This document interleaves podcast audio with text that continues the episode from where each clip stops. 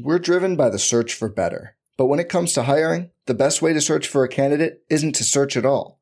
Don't search, match with Indeed. Indeed is your matching and hiring platform with over 350 million global monthly visitors, according to Indeed data, and a matching engine that helps you find quality candidates fast. Leveraging over 140 million qualifications and preferences every day, Indeed's matching engine is constantly learning from your preferences. Join more than 3.5 million businesses worldwide that use Indeed to hire great talent fast. And listeners of this show will get a $75 sponsored job credit to get your jobs more visibility at Indeed.com/Blue Wire. Just go to Indeed.com/Blue Wire right now and support our show by saying you heard about Indeed on this podcast. Indeed.com/Blue Wire. Terms and conditions apply. Need to hire? You need Indeed. This is Greg Olson, here to tell you about my new podcast, TE1. On the show, I had a chance to talk to my fellow tight ends who have revolutionized the position from an extra lineman to a dual threat superstar. And just like my guests have changed the game, this year, NFLSundayTicket.tv is revolutionizing your NFL viewing experience. Stream all the live, out-of-market NFL games every Sunday on your favorite devices and never miss a moment from your favorite players. Visit NFLSundayTicket.tv and use the promo code GREG88 at checkout and get 15% off your subscription. That's NFLSundayTicket.tv and the promo code GREG88. Subscribe to TE1 and get NFLSundayTicket.tv, an unmatched dual threat.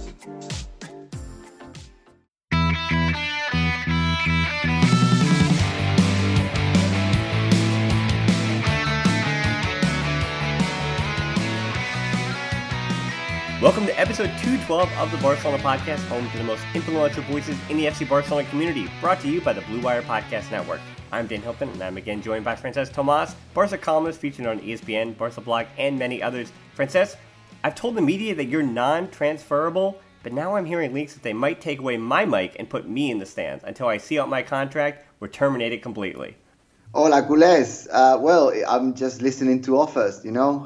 I think that I've done well for the last 3 years with yourself in the Barcelona podcast, and I am open to offers, and then I will consider it. I mean, my release clause is quite low based on my quality, so that's okay.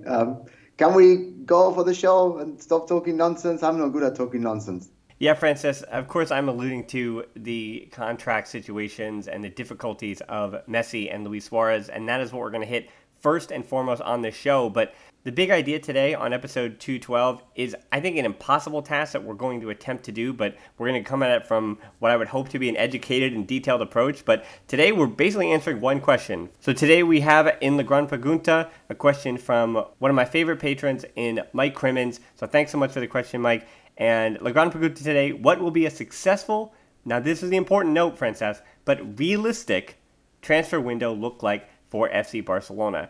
This question is hard to answer because there are a lot of things that we don't know.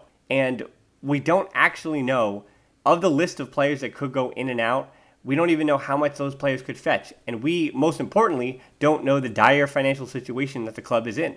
Let's say the club does find or have a plan or figure out how to spend 30 to 40 million euros on 2 or 3 players, and it winds up being a really successful window. Or maybe the club doesn't wind up getting anything done. They can't negotiate any contracts. They have to terminate deals. And there are big, big issues. So we don't know any of those things. And so when I say realistic transfer window, it's basically with the assumption that a few players will be sold and it won't be a full cleaning house, and a few players will be bought, but it will not be players that are going to be able to completely break the bank. I'm really excited to answer this question for Mike, who's been a patron of the show for well over 2 years. And that's really generous of him. Obviously, it enables us to make these shows. So thank you so much, Mike.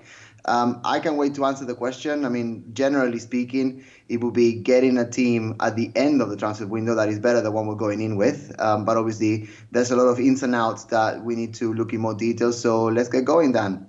Yeah, we start with Messi because you want questions about whether the club is better or worse with one player. I think the resounding answer is that FC Barcelona, at least next season, would be way worse without Lionel Messi. And part of the reason why these transfer rumors about Messi are going to continue, I wouldn't even say they're transfer rumors. I would say it's rumors about the future of Lionel Messi at FC Barcelona, because this was the week that he met reportedly with Ronald Koeman. and he is no more convinced that next year is a year that he wants to stick around at the club. It's going to be a transition year. It feels like a transition year for the club. A president on the way out, little money to spend, a new manager who seems to have been given the authority to change things up, and elections on the horizon. He's 33. He'll lose another year, and many of his best friends on the team are being forced out. Whether they leave the club or not, it seems, they could just sit in the stands and wave hello when Messi's on the field. Francesc, we have for a long time said that no player is bigger than the club. But is this one? No player is bigger than the club. That includes Messi and Iniesta and Xavi and Puyol and all the fantastic greats that have blessed the Camp Nou over the years. No player is more important than the club. Obviously, Messi is, I want to say by a long, long mile, the best player we've ever had. Arguably the best player in the history of football, full stop. But obviously, that's a debate for a different day. I do think that Messi has earned the right to decide what he wants to do.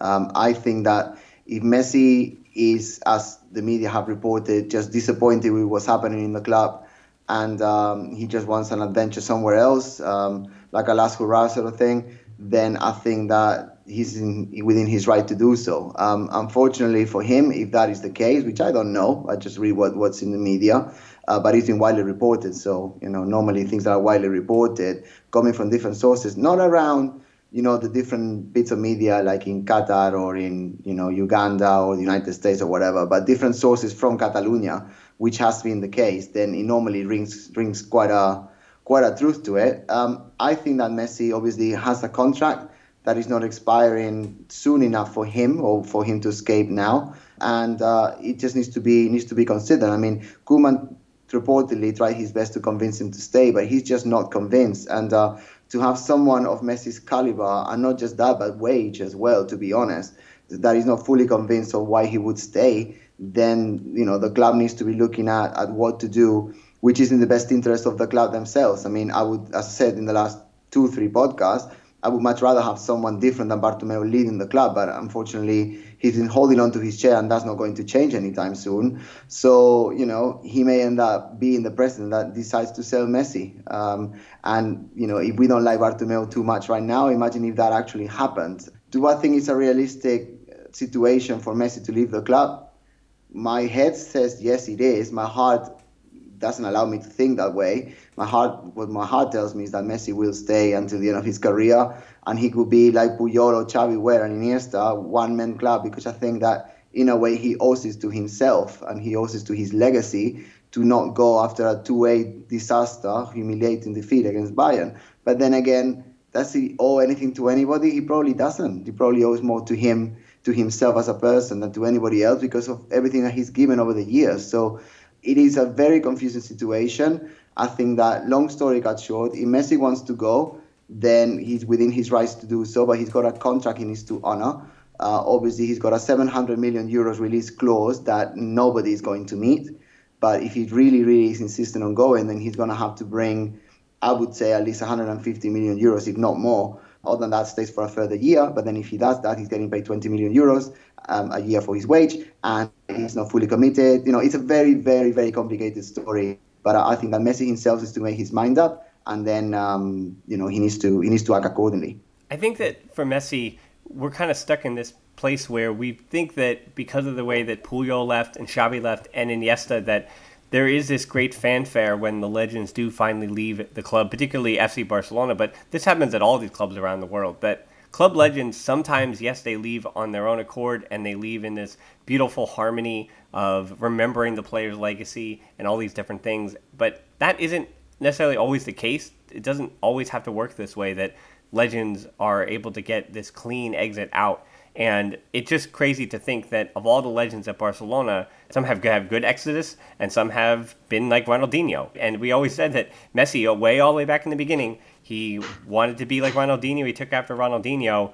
Thankfully, he didn't take too much from Ronaldinho off the field, but on the field certainly, and all that magic. But he might be leaving the club in a similar way, with the exception of the club isn't forcing him out in the way that it did Ronaldinho, but the way he would leave. Now, a name I want to say, unfortunately, about how would Messi potentially go, because that's, I think, what people are really trying to now wrap their minds around. He has a 700 million euro release clause, which, I mean, you'd think that FFP and a global pandemic would be enough to make sure every club in the world cannot pay that.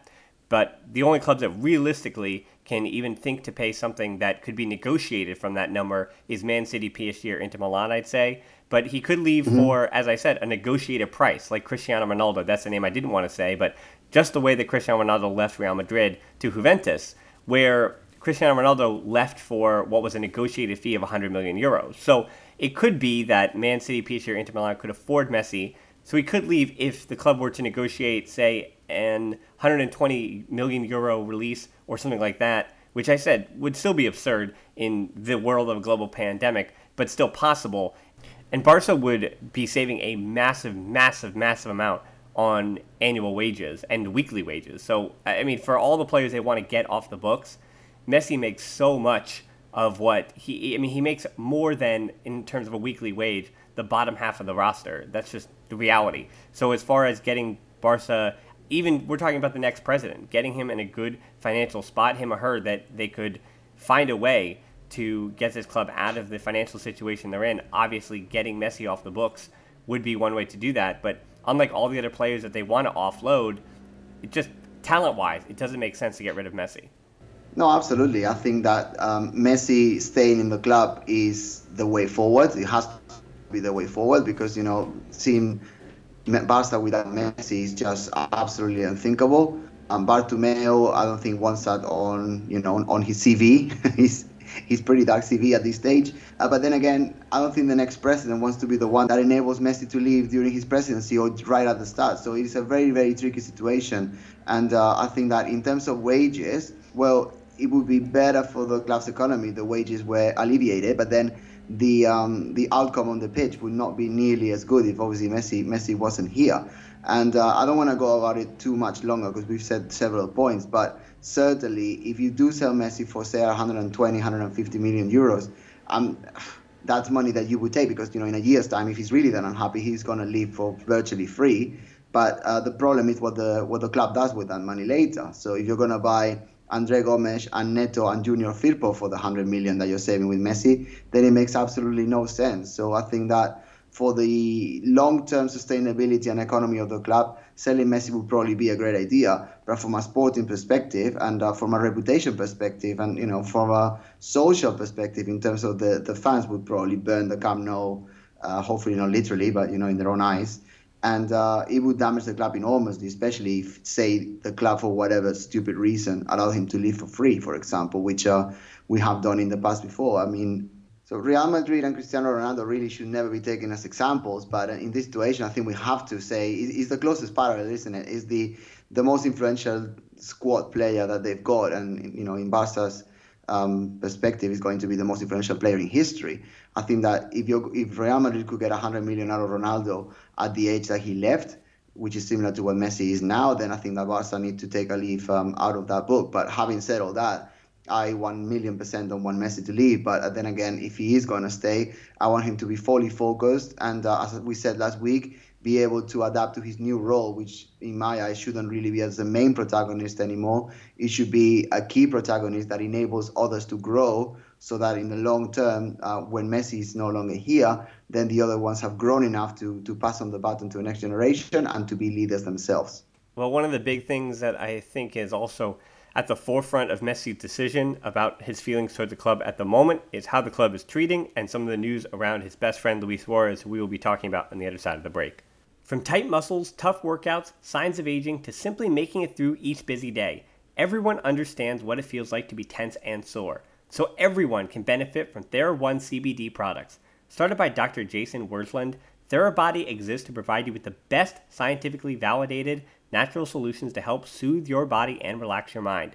It started with the revolutionary TheraGun percussive therapy device when Dr. Jason saw the benefits of using CBD in his treatments. He created TheraOne to bring you CBD products done right. A lot of CBD products claim organic, but still contain up to 30% filler, and these fillers are potentially toxic.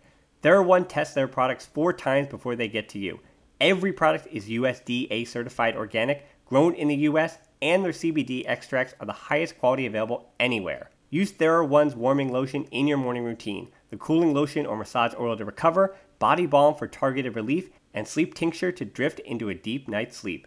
And now through Labor Day, Monday, September 7th, Thayer One is offering our listeners a buy one, get one free for all Thayer One products. But you've got to go to thayergun.com/bluewire. If you don't love what you get from Thayer One, send it back for a full refund within 30 days of purchase. This is not something Thayer One is likely to do again. Buy one, get one free at thayergun.com/bluewire, but only until Labor Day. Go right now to thayergun.com/bluewire.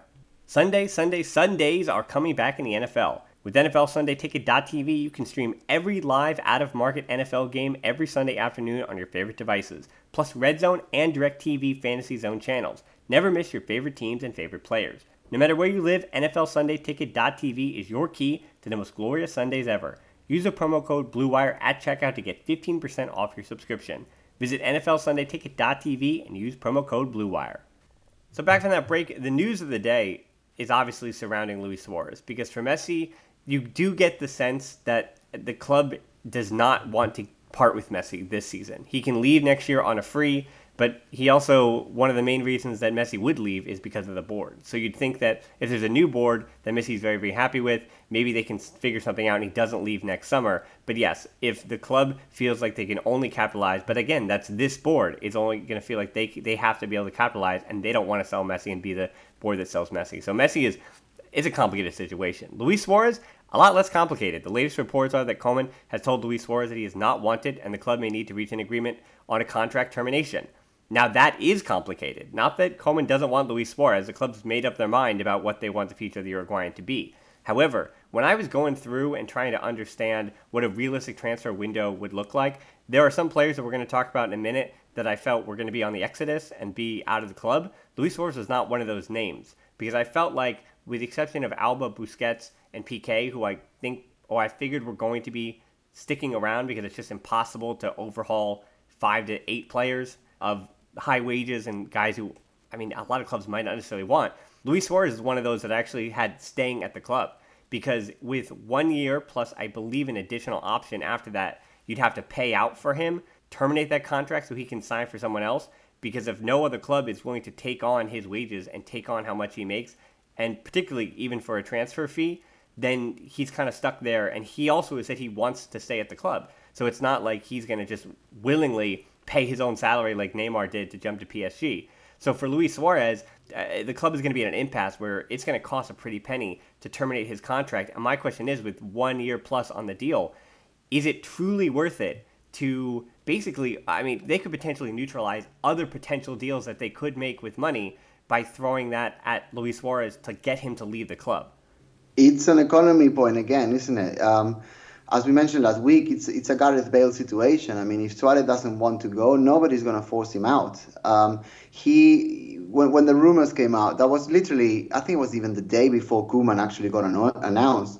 And he got his interno to say that he wasn't happy, and if you got something to tell me to your face, sort of thing. Obviously, they're not literal words. They're words filtered to the press via friends, comments and accounts, and maybe messages or whatever. So he didn't say that himself, obviously. But it looks like they have now spoken, and he went on, I think it was El País, he had an interview, and he did say that he's ready to take a step back. He's ready to be that super sub that we've been talking about for so many years, and Henrik Larsson, and how funny that Henrik Larsson actually has joined Barca as an assistant coach when we keep talking about him pretty much every week now. But, having someone of Luis Suarez's caliber and persona and legacy at Barca just to come in for 20 minutes despite being paid the huge amount that he gets paid. I don't have the exact numbers in front of me, but I think he gets the third highest paid player in the whole of Barca right now, behind Griezmann and Messi. Messi obviously being top. Then he may not be worth it. So I think it all comes down to how much money does he expect or needs to get paid for him to agree to leave now. And this is the realistic part of Mike's question that he was obviously asking. But personally, I think that the club needs to do everything within their power, but obviously everything within reason, so that he moves on. Because I think Messi would be a much more willing, much freer player, much more enabled to grow and to change his status, not necessarily the status, but changing his ways around the dressing room if Luis Suárez wasn't there. I'm not someone who believes in little clicks in any business, in any enterprise, and certainly not in a football team. Obviously, I'm not saying that people are not allowed to have friends. I'm not saying that at all. But I think that when a friendship goes to that level and everything's going hunky-dory, like in 2015 in terms of the MSN strike at the front, then there's no problem. But when things turn ugly and one of them alarmingly drops their performance, which is what Suarez has done, then that's when the problem comes. So I think that as a club, if Bartomeu has to stay, which obviously he's decided unilaterally he wants to stay, and that's that, there's nothing much more we can do about it, then I really do think that the next step has to be for Suárez to be invited out. I do think that obviously he's a fantastic goal scorer. I don't want to be ungrateful. He's been great for us. I think he's a third or fourth top scorer in the history of Barca, which is remarkable. And I think he needs to have una salida digna, a proper exit. But at the same time, and that's why he's probably going to have a lot of clubs trying to get him. Obviously, I don't know if we'll be able to afford him. But then again, that's why I'm saying that it comes to economy, and it comes to numbers, and it comes to money. Right, and that's the point, that Luis Suarez, with what he makes in a week, how much of that is Barcelona going to have to pay to get another club to say, okay, we are basically negotiate it down to say, all right, that's what we're willing to pay to take Luis Suarez off the books. And yeah, I think you do bring up the points of what the locker room will look like. But I think for me, just seeing on the field the issues that Luis Suarez does bring up, and we talked about all season long, it was the same theme, that he can score a golazo, and he's still a fantastic goal scorer. Again, I don't want to overuse the word legend, but I mean, he's potentially a top 10 player in FC Barcelona history. I forget what I had him at, but he is the third leading goal scorer on Barcelona's docket, and part of that is also the fact that he played in the 21st century, where Barcelona was playing in a ton of different competitions, and he did play alongside Messi, who's the greatest assist man maybe in football history. So those things did help out and pad his goal-scoring docket, but he also didn't get penalties. Messi took those, so that's something that actually Luis Suarez had to have a lot of open play goals. But there we go. I've digressed into Luis Suarez, but yeah, he's going to be a big part of this puzzle as well as we continue to go through what a sensible transfer window would look like. And now I guess this is, not to say the boring part, but this is, again, the part that matters, where we're under the ignorant pretense that Messi will be still around next season. But I think a place to continue our conversation before we get, you know that when I say who we're getting to, we're going to be talking about Rakitic and Vidal and Umtiti in a minute. But before we get to that, we want to talk about the players that are already in preseason, that it's basically the who and how Barca will sell around the edges of the squad when no one else has any money to spend. So before we get to even the regulars and the players who were in last year's squad, the ones who lost to Bayern Munich, let's talk about the players already in preseason. Part of this transfer window, and I know it took place in January, Pedri and Trincao, those deals were done in January, but they are going to be infused into the squad now. They are really feeling like new additions to the squad, so they feel like new signings. So Trincao and Pedri, obviously, they're not going to be sold, and even the idea that they're going to be loaned seems to, in the last few days, dissipated completely. I think Rafinha, he's going to be finally sold. And then Carlos Elena, I think, should be kept as well. And while he's not there, you can add Martin Braithwaite to the list of players to be sold. I think it just seems like Barca are going to be able to get something for him, that you pay for goals. So Braithwaite, especially at his age. So with Trincao, Pedri, and hopefully a healthy Dembele, the wing position that seemed so barren just a few days ago is now looking full. So you can get what you can get for the Dane. Now, the other part of this, I know these aren't the names that sell the papers, but there are some interesting decisions here, Francesc. If Todibo stays, there is no need to spend even 10 million euros on Eric Garcia this year. He's obviously the Catalan center back from Man City that everybody wants at the right center back position. But if he does want to come to Barca, he'll come as a 20-year-old next summer on a free. And that might mean he gets frozen out at Man City, and that would be unfortunate. But as I said, he could come on a free next summer. And that's how teams like Bayern Munich make deals, though. They wait. Leon Goretzka, who just won the Champions League trophy, was a free, came over on a free from Schalke just a few seasons ago. With the case of Todibo and Eric Garcia, I mean, I would roll the dice on Todibo and then go after Garcia, but if the club feels like he's only going to be able to be gotten this year for 10 or 15 million euros, then you go for Garcia now, and then if Todibo's worth 20 to 30 million euros, which seems a little high, but if you can even sell Todibo for a +5 or +10 million euros on Garcia, basically you consider that almost a swap.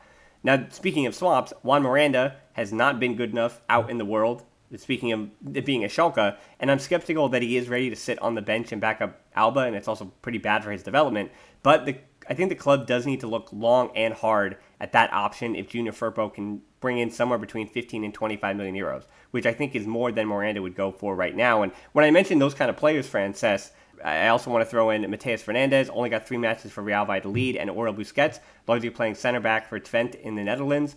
So I don't think either of them are ready to contribute to the first team yet, but I don't know if I would sell them either. Unfortunately, for Busquets, I think injuries may have done him in with his development in terms of being a first-team player at Barca, but he's also not worth as much as he would be if he has another successful loan. And then Fernandes costs about 10 million euros, so you'd hope that the club trusts him a little bit more. But as I've said in the past, I have no faith in Barcelona's ability to bring in Brazilian players since they signed Neymar. So I have no idea what to think of Mateus Fernandes. As I said, he only played 3 times for Real Valladolid, and it was hard to really get a proper assessment of him. He wasn't the best player on the pitch, but Real Valladolid's system is also very defensive. So, I mean, when I throw all those names at you, other than Trincao, Pedri, and I guess Alenya, where do you stand on everybody else? And I said Rafinha, I throw in at the end that, of all those players, he's the one who's most likely to be sold and the most likely to bring in like 15 to 20 million euros.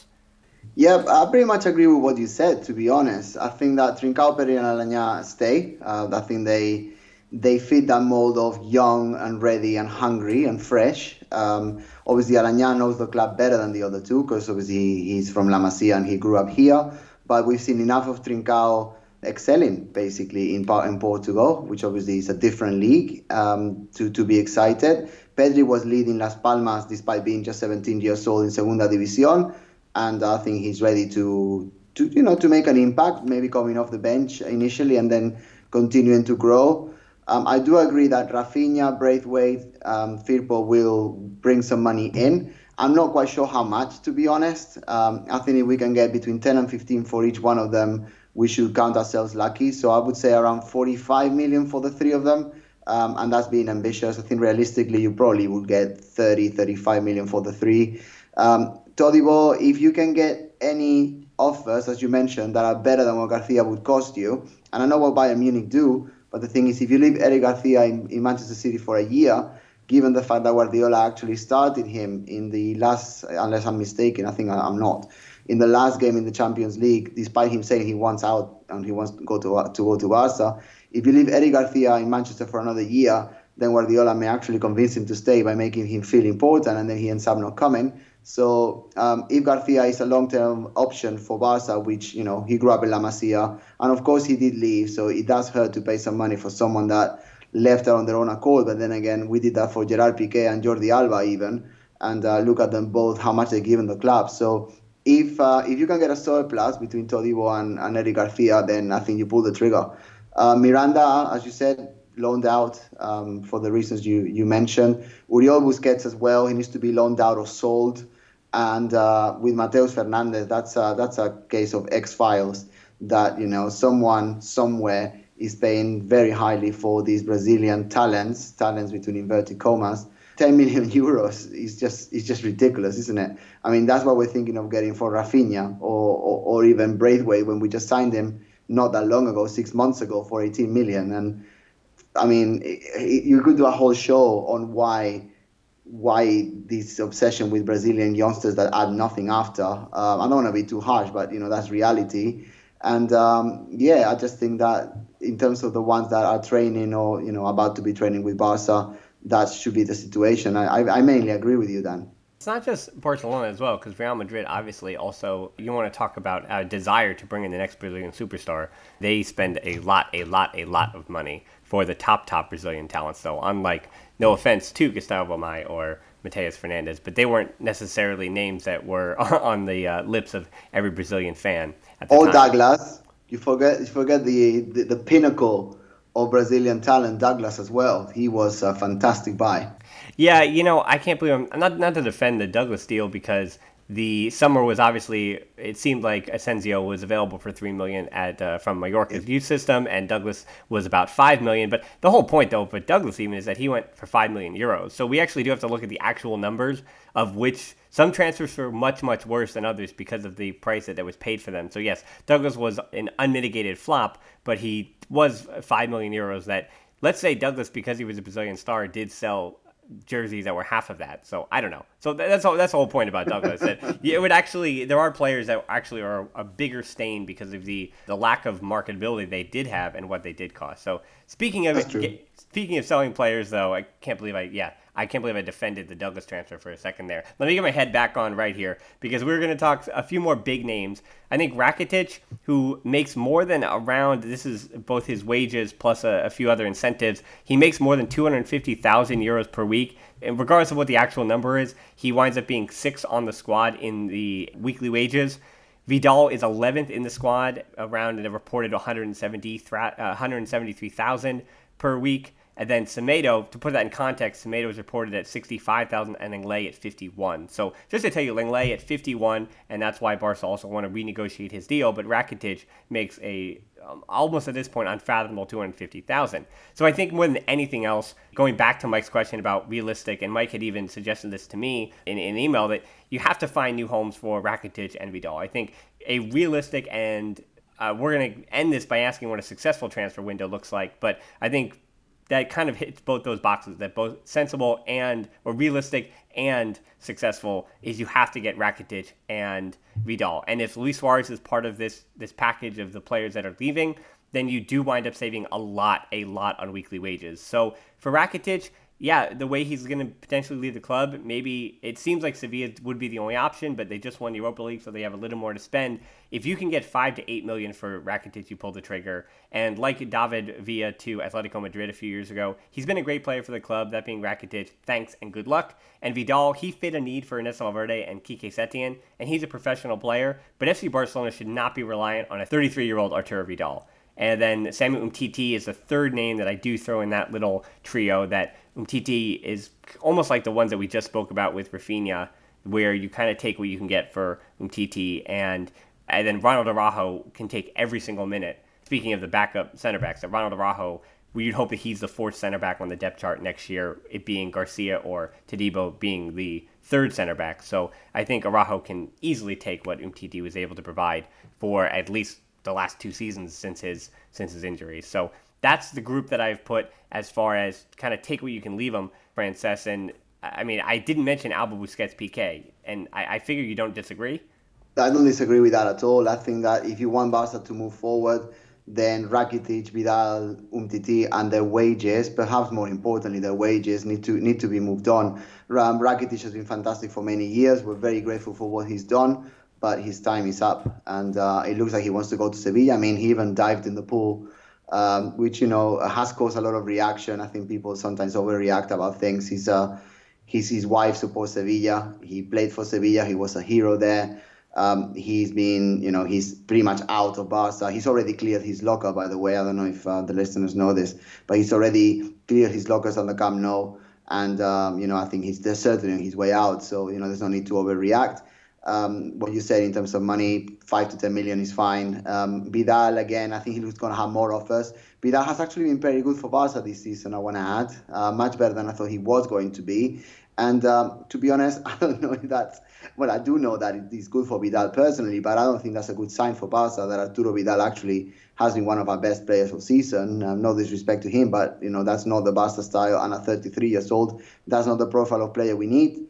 And Umtiti has been a huge disappointment because, you know, I thought that, you know, 3 years ago, I thought we had a rebirth of Puyol for the next 10 years, but injuries haven't respected him. And let's just say his attitude off the pitch hasn't always been what you would expect. But then again, it's all bad luck. I mean, in terms of the you know, the bits off the pitch, if you perform well, they don't matter that much. But when you don't, then, you know, you're under the scrutiny, like it happened to Dembélé and it happened to Artur, for example. So, yeah, I think those three need to go. It's incredible to me that looking a few weeks ago, that Felipe Coutinho, I had even made a YouTube video all about how he, and at the time, I felt like Semedo were the real key to the transfer market, because Coutinho, of all the players that are going to be on Barcelona's squad list next year, not counting, I think, Griezmann and Messi, Coutinho's the one that should have the greatest resale value. Now, I think we're probably going to have in the next 2 weeks or so continue this Coutinho conversation, because the way and positions that Messi, Griezmann, and Coutinho will be playing this coming season And we think the formation will be a 4-2-3-1 or something like that. It could also wind up being a 3-5-2 based on personnel, or look like that at least when in possession for a long amount of time. But defensively even, we know it's going to be a 4-2-3-1 or should expect that. So where Koeman, who is also reportedly said to Coutinho that he is in his plans, where he plans on playing him, I think is a big part of this. But regardless of the formation that you put, with Griezmann, and we didn't see Griezmann and Coutinho at the club at the same time. It's still baffling to me a little bit. And as I said, we're going to talk about how he does fit at Barca, if that winds up being the confirmed case. But as far as the reasoning for keeping him at Barca, Francesc, it doesn't really, I'm not in Koeman's head, but it doesn't really totally make sense to him. But it does tell me as well that Coutinho probably had so little, and maybe one of the main reasons is the pandemic. So he might actually be one of the ones who has been hit hardest in terms of his resale value. So maybe they checked the market and nobody really said that we'll take Coutinho for it. Nobody has 40 to 50 to 60 million euros to pay. And if you can't sell Coutinho between 50 and 70, then you just have to hold on to him. So maybe Koeman is, not that he doesn't have the power here, because I think the club has given him power and directive that Valverde and Setien clearly did not in transfer windows. And Setien didn't even get a transfer window. But as far as Koeman, it seems like the club might have said, hey, there's no way that we're going to be able to offload this guy. So you're just going to have to, from the start, have him as a part of your plans. Because for me, if you should have been, I think you should have been shopping Coutinho. I mean, we've seen good things from him. But when he came in, it was a problem where he played on the field and where he flourishes on the field. And even for Bayern Munich in that 4-2-3-1, it doesn't make sense to me. I mean, you could play him, try to play him deeper than Griezmann and Messi, but you're still going to have issues in terms of the defensive support of the team. And so I just don't think how Coutinho is going to be a complement to Messi and Griezmann. I just don't know how those three together can ever properly fit in any formation. And so it just tells me that there might not have been the market they needed for him. No, I agree. I don't think, and that's all the indications coming out of the Catalan media say the same thing, that they tried to shop him around and no one was interested enough to pay what, you know, I would say even a third of what Barca paid for him, which obviously was an astronomical amount, and we discussed that at the time. It's interesting to me that both Coutinho and Griezmann play in Messi's position, isn't it? If they're trying to hold on to Coutinho and they're trying to hold on to Griezmann, is that because they know that Messi is actually going? Are they trying something, you know, do they know something that we don't? Or is it, you know, is it further gone than we think it is? I'm not quite sure. I mean, Coutinho, I think we're not discovering him now. He's a quality player. He's a great player. And obviously, he wouldn't have been what he was at Liverpool if he wasn't. But the thing is, his demeanor, his personality, his strength, his self-belief is not what, in my eyes, an elite player should have, especially not one that you pay like 140, 150 million euros for, and which is precisely why nobody's paying them. I mean, he came on as a sub in pretty much every Champions League game with Bayern, and apart from the game against us, because we were ridiculous, we were embarrassing, and we were, to be honest, a disgusting football team that hopefully we never have to see again. But the only game in which Coutinho actually made an impact was ours. The only game in which he actually looked decent enough to be able to even play for Bayern, even if it was just as a sub, was the game against Barca. And all the others, he came on. I don't think he changed the game in either one of them. And he looks down. He just doesn't look like the shining beacon of confidence and Brazilian, you know, flair that he used to do at Liverpool. And I've got doubts that he will stay. I mean, he disrespected the Camp Nou when he was here. He basically, you know, he covered his ears, as is to say, it doesn't matter what you tell me. I think that 2 years have gone and Barca are in a separate, different situation. I think that, you know, the problems of Barca go deeper as to whether Coutinho does that in the Camp Nou or not. I would be, in that respect, it's not that he's going to be forgotten or forgiven. I would rather not have him at all. But given the situation and the fact that unless you keep him, you're virtually throwing away 100 million euros for one season, 1.5 seasons, then I think you take him back. But I'm not convinced he's got the level to be a decisive factor at Barca at all. I'm not convinced that he is the unbalancing player that we need. I'm certainly not sure that if Griezmann and Messi stay, he's actually not going to be anywhere near the starting 11. I think that he probably would be the sub of the sub, because, you know, if Messi plays and Koeman doesn't want to play Griezmann out of position, then Griezmann's going to have to play behind Messi or instead of Messi. And then what does Coutinho actually do? And Then the other flip of that is that, you know, all of those three have got incredibly sky-high wages, and for continue to be third option for one position rather than second option or first option for the three attacking positions, or arguably four if you go for a 3-1 up front, then I don't think it's good business. Yeah, I think that's a place to leave that with Coutinho. We'll, as I said, if he continues to be at Barcelona, we'll continue to talk about him. So we have two more things left on the docket, Francesc, to talk about today. And one of them is the outside back positions. As I said, Jordi Alba, I think with all the names and all the business needed to be done, there's no way to move Alba in this window as well. With, again, it's also a shortened transfer window, I remind you there. Jose Gallet is being hinted at as the one player that Valencia don't want to sell, but the one player that Barcelona are trying to get on a bargain deal. So I think you're going to hear that. I guess you want to hear that saga continue for a little bit longer, but Gallet seems to be a player that Valencia do not want to part with. And I also say on the right back, Semedo, for as much that he did struggle, obviously against Alphonso Davies, he can do a job and should be the regular starter again this season, but I am in the camp that the right back spot is a position that should look to be upgraded in time, and he can stick around while someone matures into the spot, that being Semedo, so no need to desperately try to offload the Portuguese right back right now. Emerson, obviously, is the other option that I've liked what I've seen. I've watched him at least 10 times, 12 times for Real Betis this year, 21 years old, and talking about Brazilian deals, that actually looks like a good piece of business by Barca. Unfortunately, he played for Real Betis at least for another year, but I think he would surprise in a Barca uniform, so he might, I believe they could end his loan, in theory, his loan to Real Betis now for $6 million, but you've also heard many more rumors that Barca are going to look to try to cash in on him, which to me just, again, that means that they completely unequivocally trust Semedo, which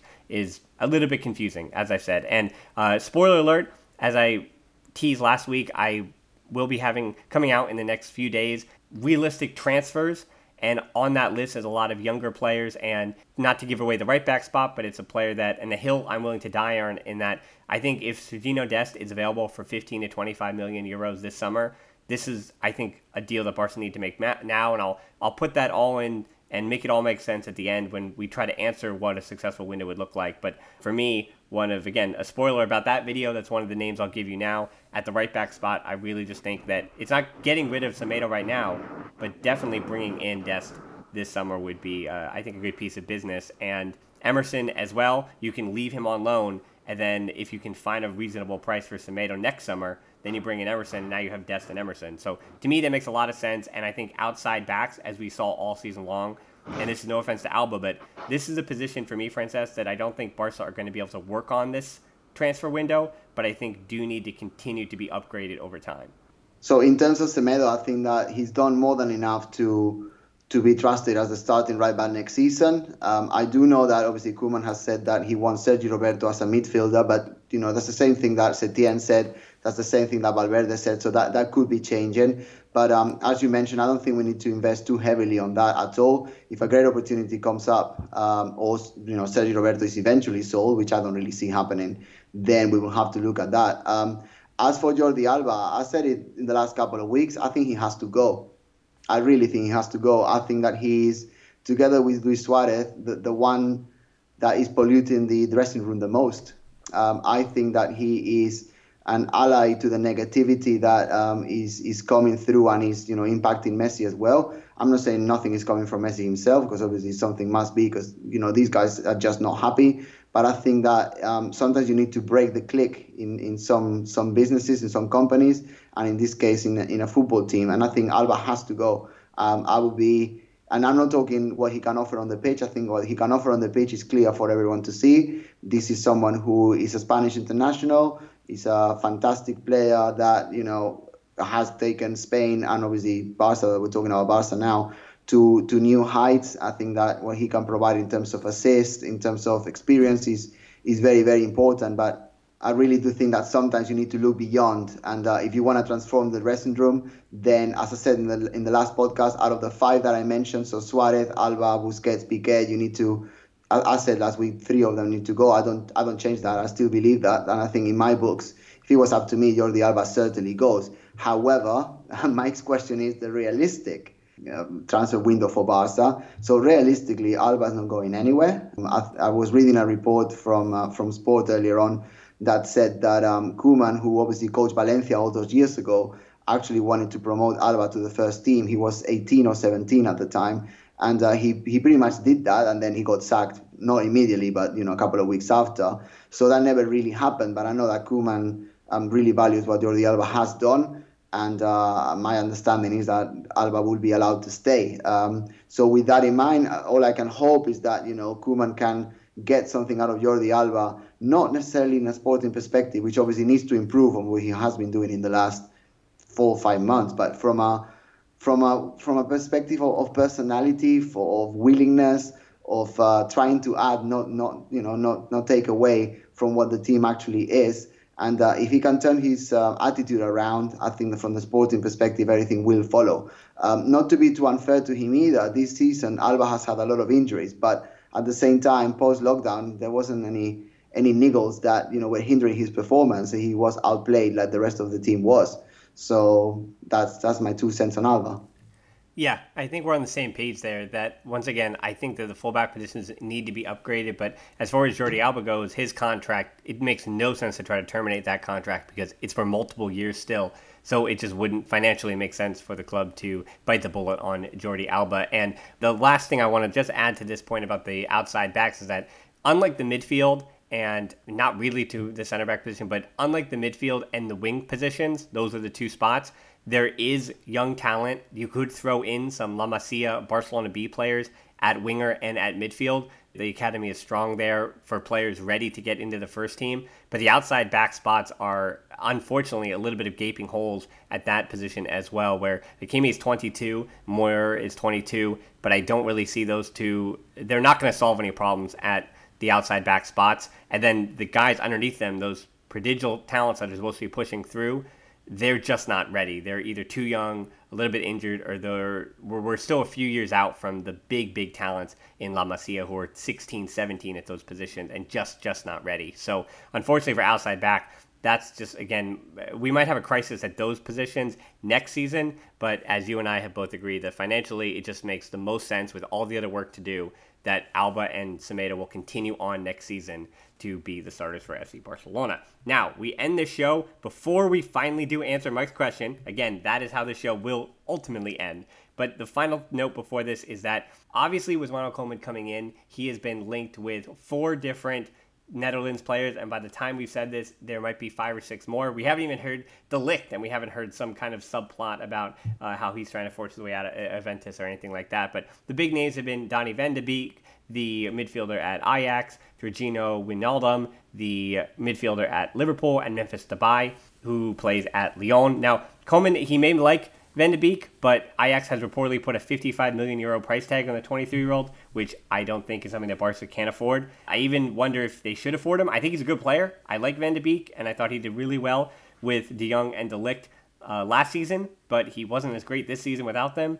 Now, before Koeman arrived, however, Van de Beek was never linked with Barcelona. He was more heavily linked with Man U and Real Madrid. He can play in a double pivot, but I would assume that Koeman would use him in the middle of a midfield three of a 4-2-3-1 where he plays with the national team. But either way, I think he's too expensive in this window, and he's not the exact profile I'm looking for. Again, I'll be mentioning the profile of a young midfielder I'm trying to bring in. Even if he's more, I'll put that in a YouTube video, but even if he's more talented than anyone else on that list, Van de Beek just doesn't make sense at this point in time. And then Jorginho Wijnaldum, unfortunately, he's the one in my heart that I'm like, oh, if something happens and if one of these Netherlands rumors does become reality, he's a Champions League winning player who actually starts in the middle of that three behind the striker for the Netherlands over Van de Beek usually with Koeman, and he can also play as a double pivot. So it's unfortunate that Barca could do Liverpool a favor by taking him off their hands so they can more easily bring in Thiago, which is, I mean, I know you'll mention that and what that looked like after watching Thiago in Champions League final, but the Wijnaldum does make sense economically because his contract is up this summer at Liverpool, next summer. So Barca could swing a deal for Wijnaldum on the last year of his contract on a bargain. That said, the midfielder is going to be 30 in November, and I'm not looking for somebody who's going to block Ricky Puig and Carlos Alanya. And again, you're also bringing in Pjanic. Don't forget about him, and he'll be playing at that double pivot. It's basically De Jong on one side and then Busquets and Pjanic on the other. So to me, Wijnaldum doesn't totally make a lot of sense, again, particularly because you're blocking Puig and Alanya. So unsurprisingly, of all the players I mentioned today, the soon-to-be 30-year-old is the most likely to arrive at the Camp Nou this summer. And Memphis Depay, I mean, that might become reality. If Luis Suarez sees his exodus from the club, you will have Messi and Griezmann in theory playing in the middle, playing as a center forward. But the club might be looking at some other kind of player to back them up. And maybe Ansu Fati, who plays on the wing, I think he's going to be a winger for a few more seasons. Ultimately, I think he does fit in the middle, but I don't think that's the time now. So maybe they are going to be looking for not a Braithwaite, but a younger version on the cheap. And I also, in the transfer window video, am going to have some suggestions there. Unfortunately, I have a bunch of real clients, which doesn't make any sense. So I've even seen that Calvin Stangs, who's another winger, he's being linked. But again, the wing position is not one that Barcelona need to reinforce, and to buy might be too expensive. So, Francesc, I'm not throwing out all these Netherlands rumors, but I think, as you heard, I broke down each and every one as to why Wijnaldum is the only one that I could see potentially happening. But again, he's also the one who's going to be 30 in November. So it seems like more of the issue. That's why he's available. Well, to be honest, I'm not going to throw anything else because you've obviously detailed it very well. I just think that if you bring a coach of Koeman's caliber, someone who, as we said last week, I think he knows full well that, he needs to get it right from the beginning. Otherwise, he's going to be gone. And, as some of the candidates said, even if he gets it right, he may not even be the coach when they take over. After the elections in March next year, then I think you need to bring at least one player for him. And out of the ones you mentioned, I think probably Van de Beek is the one that would be the best addition in terms of individual talent, individual personnel, and also potential and room for improvement moving forward. I think Memphis would probably be a good idea up front as well. But I don't want to get into details. I think that it would all depend, as I keep saying, I'm probably really boring today, but as I keep saying, it all depends on who leaves first. So you need to open the door, and then once the door is wide open and some of our highest paid players actually depart, then you have to look for who you bring in. But I think that it would be pretty unfair for Koeman to be brought in and not being allowed to sign not even the one player of his choice. And, if all the rumors are to be believed, it's going to come from Holland from one way or another. And I also have mentioned that there are Dutch players that are available rather cheaply for a bunch of reasons. So again, more of that. I keep plugging it in the transfer window video that I'll be coming out with in a few of the coming days. So finally, Francesc, just around the hour mark, we don't want to go too long. So we do want to finally answer the question, what is the minimum you need to consider from Mike Crimmins to have this be a successful window, being realistic under the circumstances? And I guess I'll go first here. And if you have any changes to it, then you can speak your piece. But for me, it would be it looks like Luis Suarez is going to be off the books. It seems like that's confirmed to happen. I would say joining him in leaving the club is going to be Rakitic, Vidal, Rafinha, and Umtiti. You just have to find something for those players, some transfer fee between 5 and 25, depending on the player. You've got to find something. If Todibo goes, then you bring in Garcia. I would also consider upgrading as a backup one of the outside back positions. Again, Dest is my pick. So bringing in a young player like that to reinforce the outside back positions for between 15 to 25 million. So in theory, the only transfers that would get done would be Dest and Garcia, because Trincao and Pedri are also entering the squad, having been bought in January. And again, you're also giving Puig and, in theory, Fati larger roles. So in theory, you're gaining 5 or 6 players. And Coutinho, if he really is staying, he's not a new addition, but he would be entering the squad as well. So that is a changeover of about 6 to 7 main contributors to the squad. That's actually a bunch of upheaval, and you are getting rid of 3 of the established vets from last season and then continuing to give different roles to Busquets. And again, Alba, his life won't change, and PK might be phased out just a little bit, still be the starter, but get less time instead of starting every single match with Garcia or Todibo in the frame. So do you have any other moves that are different there, Francesc? Not many. I think that I would, based on what I've been saying, and just for the sake of being consistent, and also because I still think it, I think that out of the list of outgoings, you need to add Alba too. I don't think it's going to happen. But for me, a transfer season after the worst defeat in club history and the humiliation we suffered in front of the eyes of millions, not just this season, but the previous season and the one before that and the one before that. And out of the 5 key players, you end up keeping 4, then I don't think that can be considered a success. All of the other players like your Braithwaites and your Junior Firpos and all that, and Rafinhas, etc., I think they should be considered secondary. So for me, the heart of all this operation this summer was a cleanup. And, you know, if after what's happened, the only truly core player you can offload is Luis Suárez by paying his salary, then I don't think that could be considered a success. In terms of bringing players in, I would consider that if Koeman can choose one sign-in based on the amount of talent, because, you know, let's not forget, there's a huge amount of talent in this squad. I don't think that is the problem.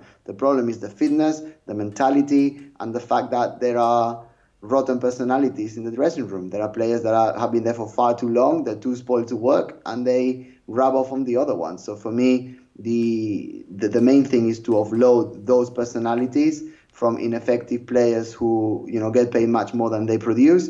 And then in terms of coming in, to be honest, even if you didn't sign anybody, if you could just clean it, then the next season will be better, because obviously we're going to have a coach in Koeman who actually knows what he's doing. He's got the charisma to pull it through, and he's a club legend. So I think the most important thing is to offload, as I keep saying. And then in terms of coming in, just give him one player that is not hugely expensive, unless in my eyes is Lautaro Martinez or Neymar, which obviously we could do a whole show about.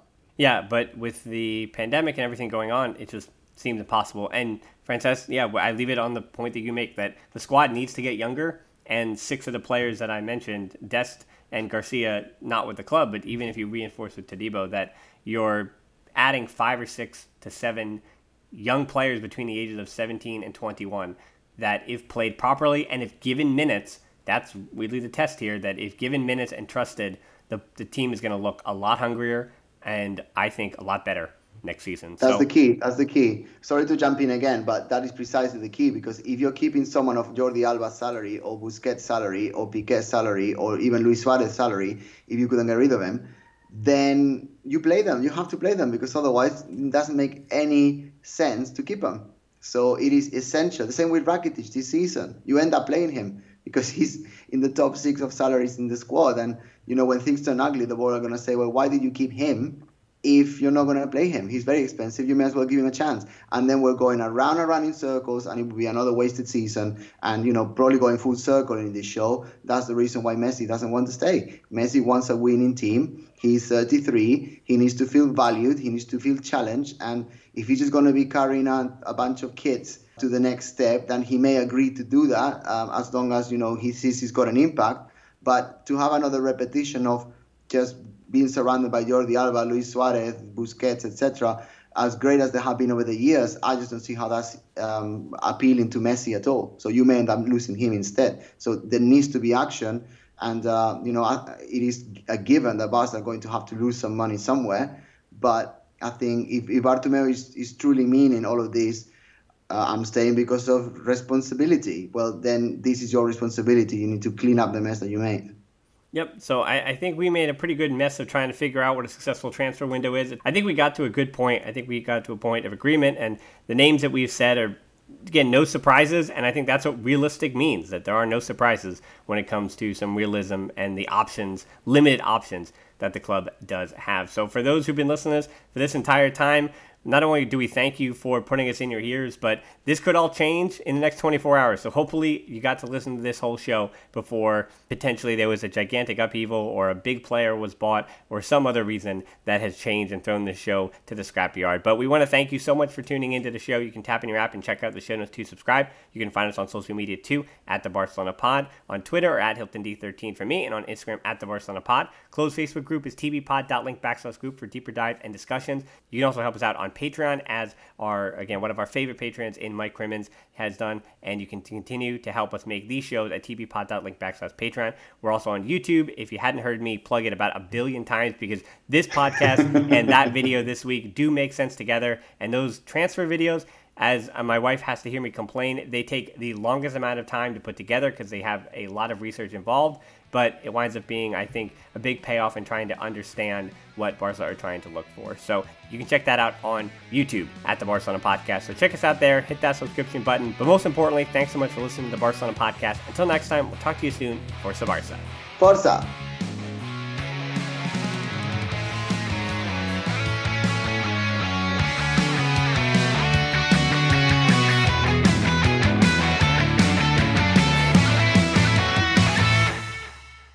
Did somebody say playoffs? NBA and NHL are playing for the gold, and our partners at BetOnline have you covered. Get in on all the action, including a new NBA bracket contest with plenty of chances to win. MLB season is pushing into fall, and there's no shortage of ways to bet with hundreds of odds, futures, and props. So take advantage of the return of sports, and remember, the casino never closes. Check it out all day, all night. Go to betonline.ag and use promo code BLUEWIRE to receive your welcome bonus. That's betonline.ag, promo code BLUEWIRE. BetOnline, your online sportsbook experts. Don't you love an extra $100 in your pocket? Have a TurboTax expert file your taxes for you by March 31st to get $100 back instantly. Because no matter what moves you made last year, TurboTax makes them count. That means getting $100 back and 100% accurate taxes, only from Intuit TurboTax. Must file by 3/31. Credit only applicable to federal filing fees with TurboTax full service. Offer can be modified or terminated at any time.